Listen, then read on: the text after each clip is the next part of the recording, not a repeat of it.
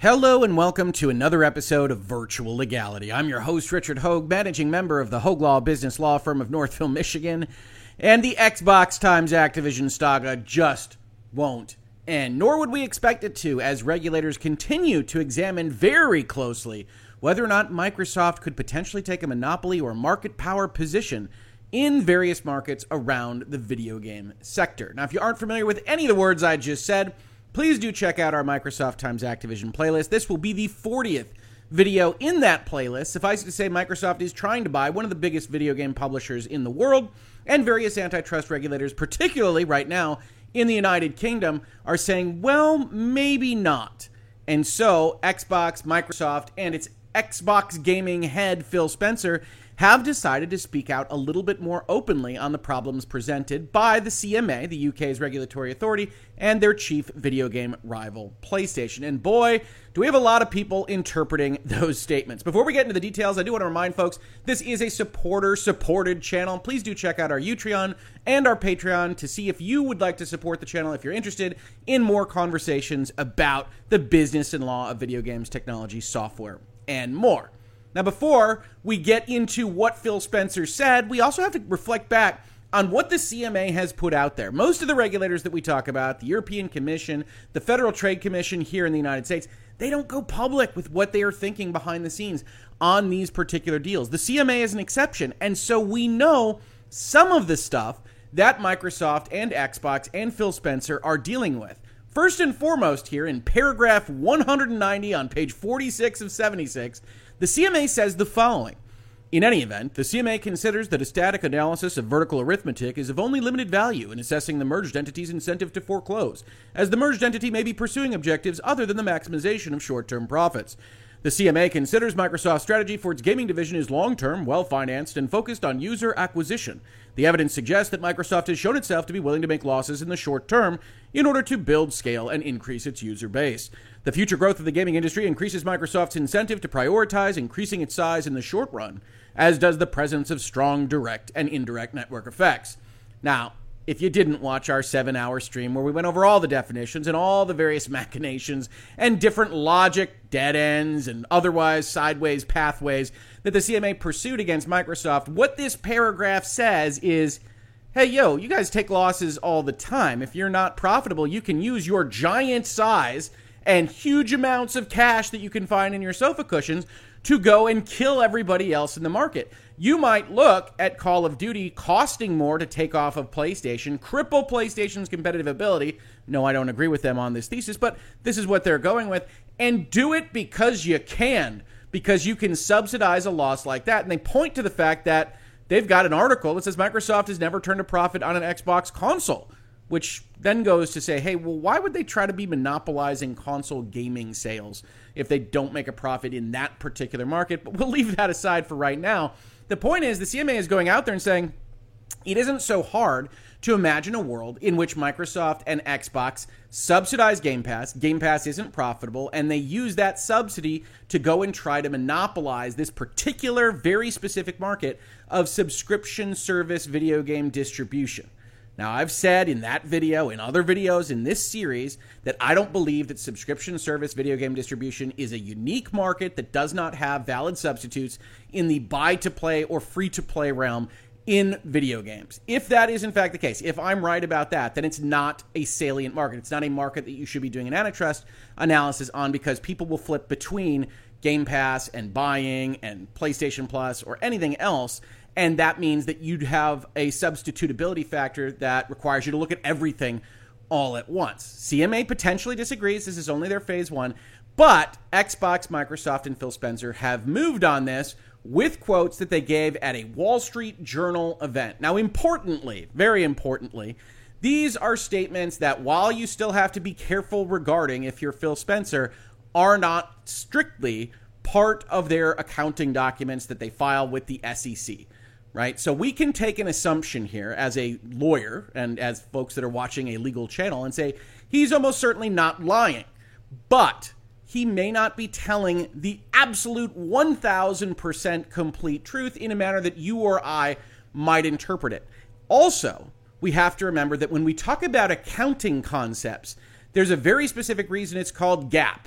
generally accepted accounting principles, and not GAR, generally accepted accounting rules. As uh, Captain Barbossa might say, these are more like guidelines rather than rules. And there's a great deal of gray area between how you account for things, especially when we're talking about internal strategic initiatives, right? He's going to say Game Pass is profitable. We don't even know exactly what internal records Microsoft is keeping because Microsoft, generally speaking, reports as a whole company when you see accounting principles applied to a whole company, they have to make sure they get the bottom line numbers right. They don't necessarily have to have that level of granularity with respect to things like strategic initiatives. Game Pass isn't even its own division or subsidiary or anything like that. So keep that in mind as we look at the first statement here. Microsoft says Xbox Game Pass is quote unquote profitable as it sees subscription growth slow pretty significantly. We'll talk about that as well. Microsoft Gaming CEO Phil Spencer says Xbox Game Pass is already profitable and accounts for around 15% of Xbox content and services revenue. Keep that phrase in mind as well content and services. We are going to take a look at their SEC filing to see just how little, in all honesty, video gaming drives the behemoth that is the $2 trillion company, Microsoft. Microsoft Gaming CEO Phil Spencer has revealed that the company's Xbox Game Pass subscription service is already profitable. Spencer also revealed that Xbox Game Pass is around 15% of Microsoft's overall Xbox content and service revenue. Spencer says he now expects Xbox Game Pass to stay at around 10 or 15% of Microsoft's Xbox content and services revenue, and that it's profitable for us. Game Pass is an overall part of our content and services revenue is probably 15%. I don't think it gets bigger than that, says Spencer. I think the overall revenue grows so 15% of a bigger number, but we don't have this future where I think 50 to 70% of our revenue comes from subscriptions. Subscriptions don't consume the revenue base that is their content delivery, as Xbox calls it in their accounting statements. This is important. Remember, because the CMA is out there saying they are looking to monopolize multi game subscription services, which would be a driver for their revenue. So Phil Spencer goes out there to the Wall Street Journal and says a few things. Hey, it's not a loss leader. We are not trying to undercut the competition with giant subsidies. It's already profitable. We don't think it's going to be the tail that eats the dog on this particular stuff. He's talking to regulators. He's talking to those folks that are looking at things like the Activision deal to say, you're wrong. We don't have this intent. We're already making money. Even if we didn't have Activision, we'd continue to make money. And so you're worried about all of this for nothing. Spencer suggests Xbox Game Pass won't dominate Microsoft's gaming revenue. There's a reason for that, as there are only so many Xbox console owners that can subscribe to the service, and that's The Verge editorializing. We're seeing incredible growth on PC, says Spencer. On console, I've seen growth slow down, mainly because at some point you've reached everybody on console that wants to subscribe i.e., you've reached a saturation point. One of the things I have long said on this channel and in this series is that much like all the other streaming services we have observed, the Netflixes, the Disney Pluses, the Hulus, everything else, Xbox right now is in those early stages of what we would call user acquisition. They are trying to establish the value proposition of their product and they are, in some ways, subsidizing that price, at least below what the market could probably sustain, to make sure that more eyeballs and people get into their sphere, grow dependent on it, invest in that ecosystem, whatever you want to frame it as, depending on how evil or good you think Microsoft is. And then the same pattern will hold. The Game Pass price will go up.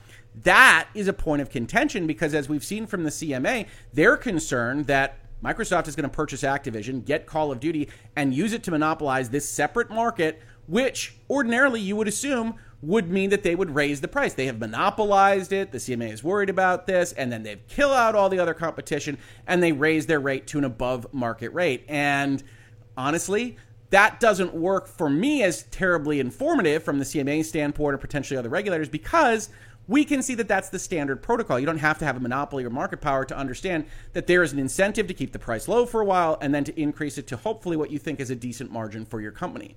Microsoft's got an issue, though, in that it looks exactly like what a monopolist would do. And we don't really trust the CMA to do a very specific, detailed analysis of the dynamic market that is technology. Microsoft just revealed that it saw PC Game Pass subscription increase by 159% year over year and that more than 20 million people have streamed games on Xbox Cloud Gaming, up from 10 million earlier this year. So 100% year over year. So cloud gaming is increasing, but still a very small kind of concept for Microsoft as a company. And they're seeing PC Game Pass growth, understandably, because PC Game Pass also costs a little bit less and it potentially has a bigger audience that doesn't need a specific plastic box under their TV. They also add on in this article, a little bit separate from the overall question regarding Game Pass, that Microsoft wants to break Apple and Google. Microsoft is building an Xbox mobile gaming store to take on Apple and Google, but it will face challenges in growing Game Pass on platforms like iOS, where it's currently impossible to offer rival stores and even cloud gaming apps.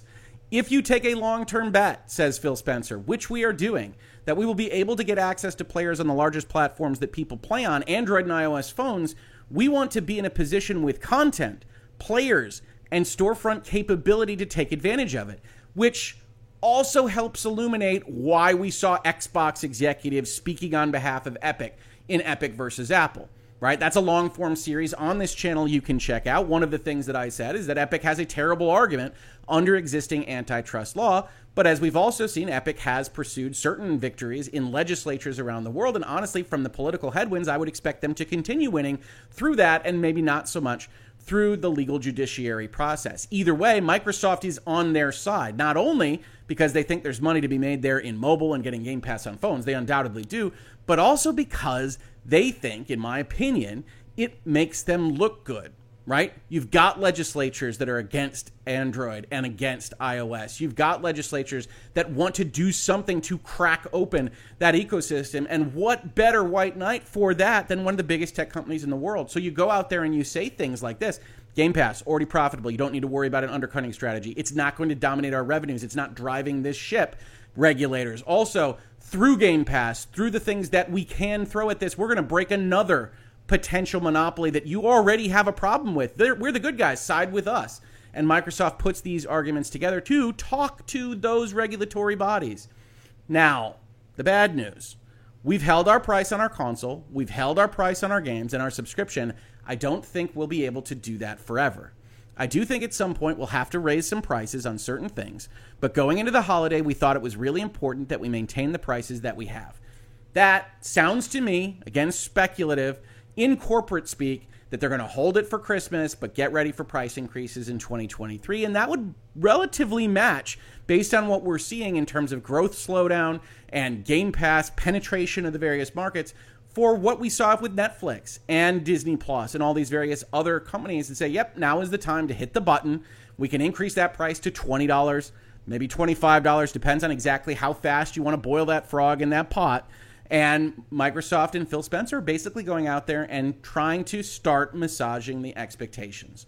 Right? They had some amount of advertising success against Sony. When Sony raised the price of their PlayStation 5 everywhere but the United States, Microsoft said that's not fair to, to, to people that are currently engaged in this economy and it's, it's imploding everywhere. We're not going to charge people extra for their leisure items.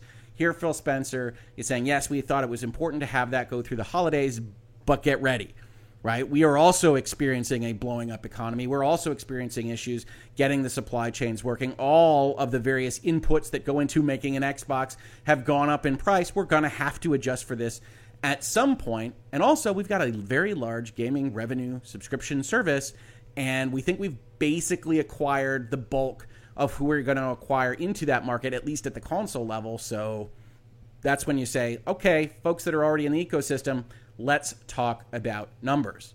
Now, here in Virtual Legality, it's also fun to talk about numbers. Let's look at their SEC filing here because there are some very interesting numbers indeed. This is also one of the reasons why I think Xbox feels a little bit put upon by regulators in their Activision deal because gaming doesn't drive much of anything for this company. In fact, if you go and you look at their fiscal year 2022 business performance, you see LinkedIn revenue increased 34%, server products, cloud services increased 28%. Xbox content and services revenue increased 3%. Even with the massive success of Game Pass, even with everything that they have touted, it is 10 times less than Microsoft's ability to go monetize and make profits on the enterprise side of things, whether it's cloud services, whether it's just things like LinkedIn, they dwarf the growth that the Xbox division is seeing with respect to their gaming side. It's actually amazing when you look at these kinds of numbers that they got approval to spend $70 billion trying to make the Xbox product offering more attractive. We also see some other interesting things in this document, and those all kind of relate to Satya Nadella and other executives' compensation packages where we can start to get a feeling for how important Game Pass is to Microsoft as an entity, right? So last year, fiscal year 21, you see that 5% of his bonus was tied to Xbox Game Pass subscriber growth. Now, in the most recent year, fiscal year 2022, that's increased to 10%. So they're doubling their interest in Xbox. But just like we saw at the top line numbers, what do they really care about? How can you really make a bonus if you just happen to be in Satya Nadella's shoes? You can go increase that cloud revenue. You can go increase those cloud subscribers. You can go increase Teams access. And then comes Game Pass subscribers growth, right? So the Microsoft entity is still an enterprise software company. They aren't driven by Xbox or Game Pass. And we see that throughout all of these references, right? For PSA, the performance stock award metrics across the company, Game Pass subscriber growth comes in that fourth spot with Microsoft Cloud revenue number one. Why? Because that's where they're making most of their money. And in all honesty, we'll take a look at a Wall Street Journal article. They're down. Everybody's down. Honestly, folks, the economy on the tech side is in tatters. We've got a terrible Google uh, results this week. We got not so great Microsoft results across the board, even though they were kind of stayed against other tech companies. Uh, but it's going to be a troubling economy for tech companies in particular, and they're focused on getting more and more of that cloud revenue. So that holds across all of these kinds of references. We do see a number here to 25 million Game Pass subscriptions and that they're excited about acquiring Activision Blizzard to drive that Game Pass value. And then we also get a little bit of insight as to how Game Pass has been doing over the past few years. You see that it was only at a 7% weight for bonus in 2020. That went down to 5% in 2021 and then up to 10% in 2022. So this is the board they are evaluating what they want their CEO to be focused on, and they're saying, well, essentially Game Pass is selling itself. You don't need to worry about it so much. Oh, it slowed down a bunch. Why don't you double your efforts on that? And so we give it an increased weight in 2022. And yet, and yet, if we actually look at what happened with Game Pass, you see in 2020, we had a target. It was 71%. And I have to be honest, Microsoft isn't defining these things very well here. It would appear to be 71% growth. However, we're assuming on that, so take it with a grain of salt. And they exceeded whatever that target actually meant in the way that Microsoft is calculating it by a substantial amount. They wanted 71%, they got 85%. Now they reduced that the next year. They reduced the weight on it for the bonus. They reduced what they were actually looking for to 47% because they know they're getting to a market saturation point. They didn't meet that number. They asked for 37%. Now Satya Nadella or the management or whomever looked at the company and said, "We want to really focus on that Game Pass. We think there's an avenue to getting money." They increased that weight. They increased their ask 72.88%, kind of catching up to what they missed out on in 2021, and that falls all the way to 28%. Game Pass, when Phil Spencer talks about it kind of saturating, they are seeing that in their numbers. And at that point in time is when a company generally looks and says, okay, we're going to make more expensive content. We're going to continue to make that value proposition make sense to our subscribers, hopefully, but it's time to go get more money from them. And the question then becomes if you're a Microsoft fan, if you're a Game Pass fan, what is the actual monetary value of it to you? Right? What is the number that they could give you where you'd say, actually, I am going to unsubscribe from this because the value of those dollars in my pocket is more valuable than Game Pass? I can assure you, at least for me, that it's a higher value than the $15 that I currently spend on it. Is it 30? Is it 60? Is it a marketing campaign that says for the price of one game per month, get 150? I can certainly see that happening, and I suspect Xbox has models that look at all of these various opportunities. But either way, what's important to them is getting that content in the door. That's the next step in this particular business model. That's what we saw with Netflix. That's what we see with Disney. And they are making it themselves. Xbox is going to buy things to make it for themselves so that they can compete on that level. Now, we also saw Phil Spencer refer to it as a 15% of content and services. Dom at Dom's Playing, highly recommend the follow on Twitter, does the math for us and finds that for 2022, you've got a little under 1.88 billion in revenue for Game Pass based on that metric. Is that the same kind of number we've heard in other places? No, not quite. Is that fully accurate? Almost certainly not. Phil Spencer's kind of talking about 15% as an average, but we get a notion of what it can be.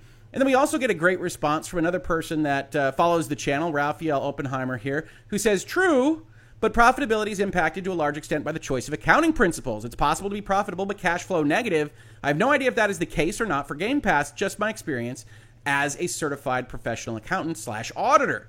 And that is so, so important. Accounting is principles, it isn't rules. And no, Phil Spencer almost certainly didn't lie about profitability. But because it's an internal initiative of a giant company like Microsoft, you can play a lot of games with things like overhead. Right? We've seen it done in the opposite. I brought up a Wikipedia entry just now called Hollywood Accounting. If you aren't familiar with this, it's the fact that Hollywood owes royalties to people that participate in the making of their movies. And so they've come up over the years with a lot of fun sometimes illegal, sometimes right on the line in terms of legality, way of accounting for their expenses called Hollywood accounting. Now, understand their objective here is the exact opposite of Phil Spencer's when he talks to the Wall Street Journal, in that they want to say there's no profitability. That, that movie that made $800 million, we can account for that. And what do they do? They move their overall company's overhead around on these various books. You see here in the Wikipedia entry, Three main factors in Hollywood accounting reduce the reported profit of a movie and all have to do with the calculation of overhead. Production overhead. Studios on average calculate production overhead by using a simple figure of around 15%. Distribution overhead. Film distributors typically keep 30% of what they receive from a movie, so they just kind of use the 30% math. And then marketing overhead. To determine this number, studios usually choose about 10% of all advertising costs that the company engages in. All of the above means calculating overhead are highly controversial, even within the accounting profession. Namely, these percentages are assigned without much regard to how, in reality, these estimates relate to actual overhead costs. So, if you wanted to play with these things and say, okay, what did Microsoft contribute to the Game Pass initiative? How much did that cost them internally? They're marketing Game Pass, they're putting commercials up for these things, they're holding things like E3. What of their advertising budget are they going to ascribe to the Game Pass initiative? You can move those things around, be a little bit broader, be a little bit narrower to get to a notion where you could say, Game Pass is profitable even though it might not be profitable if it were sitting off on its own. Even if it were its own company, it would be difficult maybe to get that cash flow to be positive over expenses. We don't know any of that. The point is that Phil Spencer says it's profitable. That notion, Game Pass is profitable, does not appear in the documents that are really the ones that raise your exposure risk, your liability in a legal sense. And so we do have to take it with at least a modicum of a grain of salt. A, a middle sized piece of salt doesn't have to be one of those big salt licks that we throw over our shoulders. It doesn't have to be super, super granular, but we do need to take into account that Phil Spencer can tell the truth and it can still be the truth that's at least modified a little bit by accounting principles, as we heard in that Twitter statement. Now, we've talked about Game Pass a lot. There are other things that the CMA is concerned about. They're concerned about monopoly power. They're concerned about lost leadership and subsidies from a giant tech company. They're concerned about the market for Game Pass. They're also concerned about the market for cloud gaming. So we get a similar kind of concept, right? I promise you a Wall Street Journal article that says Microsoft casts a very big cloud. Downbeat forecast from software giant is a bad sign for corporate tech spending resilience. And we also get a little clip of the video that you can check out. I will link this in the description that says Microsoft chief Phil Spencer, we have to break duopoly of Google and Apple. They continue to press the point. We got to break Google and Apple. We're the good guys. Only a big company can do this. Get behind us, regulators. Get behind us, governments. Get behind us, legislatures. And yeah, let's make some money. Let's get into mobile. But you need us to do these kinds of things. Results in some more vital areas were a bit less impressive. Azure, Microsoft's public cloud service that is second only to Amazon's in size, saw revenues grow 35% year over year. Pretty good. But that was two percentage points below analysts' forecasts and a big slowdown from the 46% growth averaged over the past four quarters. 10% difference between what they had been doing the prior four quarters to now. Strong dollar had a big impact. Microsoft says growth would have been 42% otherwise if they didn't have to adjust for currencies but that still marks a notable deceleration from currency adjusted growth rates of those past four quarters. The company also projected a further 5 percentage point decline for Azure growth in the December quarter, noting that some moderation in the use of the service is expected to continue. Azure's outlook fed into what was a disappointing forecast overall for the current quarter, and that wasn't what tech investors wanted to hear, especially after Alphabet had just a train wreck of a set of disclosures this week. In case you didn't see this, this is a little bit of a side trip. Google's bottom line is now top of mind, says the Wall Street Journal, because, and we're not going to go into the full article here because it's blocked, YouTube had its own ad revenue rise only 3% year over year to about 54.5 billion remembering that we're in a very inflationary environment and that YouTube's ad revenue went down for the first time ever slipping 2% to only only about 7.1 billion dollars. YouTube ad revenues for Google and Alphabet are an completely closed market ecosystem. They basically have cornered every bit of ad serving on videos like this one. Thank you for watching and not uh, skipping all those ads. Uh, but, but, this is indicative of a market overall that is slowing down massively. One analyst says of Microsoft, we see this as a generally weak macro environment, the whole economy, having a material effect on a broad based, well run company. We think Microsoft is okay. Winter is here it's coming for everyone, and no software vendor will be left unscathed. So if you are Microsoft, you're answering these regulators, you're trying to spend $70 billion in a market that is just imploding all around you, and you're getting a little bit frustrated. Right? You're talking about cloud services that aren't growing as much as you wanted. You're talking about cloud gaming that isn't where you think it should be. You add on to the things that you are saying to again address overall the regulators and say, well, we were working on a game streaming console, but it's years away. As The Verge says here, Microsoft originally announced an Xbox streaming device last year, but now it says it's years away from becoming a reality. A prototype Keystone Xbox streaming console appeared on a shelf recently, which is an interesting way to say it. It appeared on Phil Spencer's shelf recently. You can see it right here. But this is important, right? Microsoft is in everything it is saying right now on the gaming side, protecting itself from regulatory interference, or at least trying to. So you have Phil Spencer going out here with, yeah, you're worried about cloud gaming? Right. Our cloud gaming solution, the main one that we've been working on, that we teased, that I put on my shelf, uh, it's years away. That's not going to be anytime soon. CMA, FTC, EC, whoever else is interested, you don't have to worry about us dominating that market, just like you don't have to worry about us dominating with subscription services. It's not going to drive our decision making. We're not selling it at a loss. We're not doing evil things. We're going to talk into the ether to places like Wall Street Journal and hopefully just see that you are listening. And this continues on and on and on. Tom Warren of The Verge again says, What did Phil Spencer say about Call of Duty? Call of Duty will specifically be available on PlayStation. I'd love to see it on Switch. I'd love to see the game playable on many different screens. Our intent is to treat Call of Duty like Minecraft. This opportunity is really about mobile for us. When you think about 3 billion people playing video games, there's only about 200 million households on console. And of course, they have the easiest track to argue for getting into the mobile environment. Microsoft really doesn't have a mobile competitor. Activision Blizzard King, the K for King, King is a massive asset that might even be driving Microsoft's thought process in buying this particular uh, set of companies. And King is going to be what breaks down the mobile door. But note the reference to Minecraft, right? We saw in the lobbyist documents that we looked at earlier this week that those lobbyists said, well, Microsoft is just going to treat it like Minecraft. And the CMA says, okay, but the most recent deal was for ZeniMax, Bethesda. And even though Xbox kind of hand waved around whether or not they'd make things exclusive, it's now apparent that they are going to make those things exclusive. And we should at least take that into account. Phil Spencer, in response to all of this, says, yeah, those lobbyists are right. We're going to treat it like Minecraft. Nobody needs to worry about that.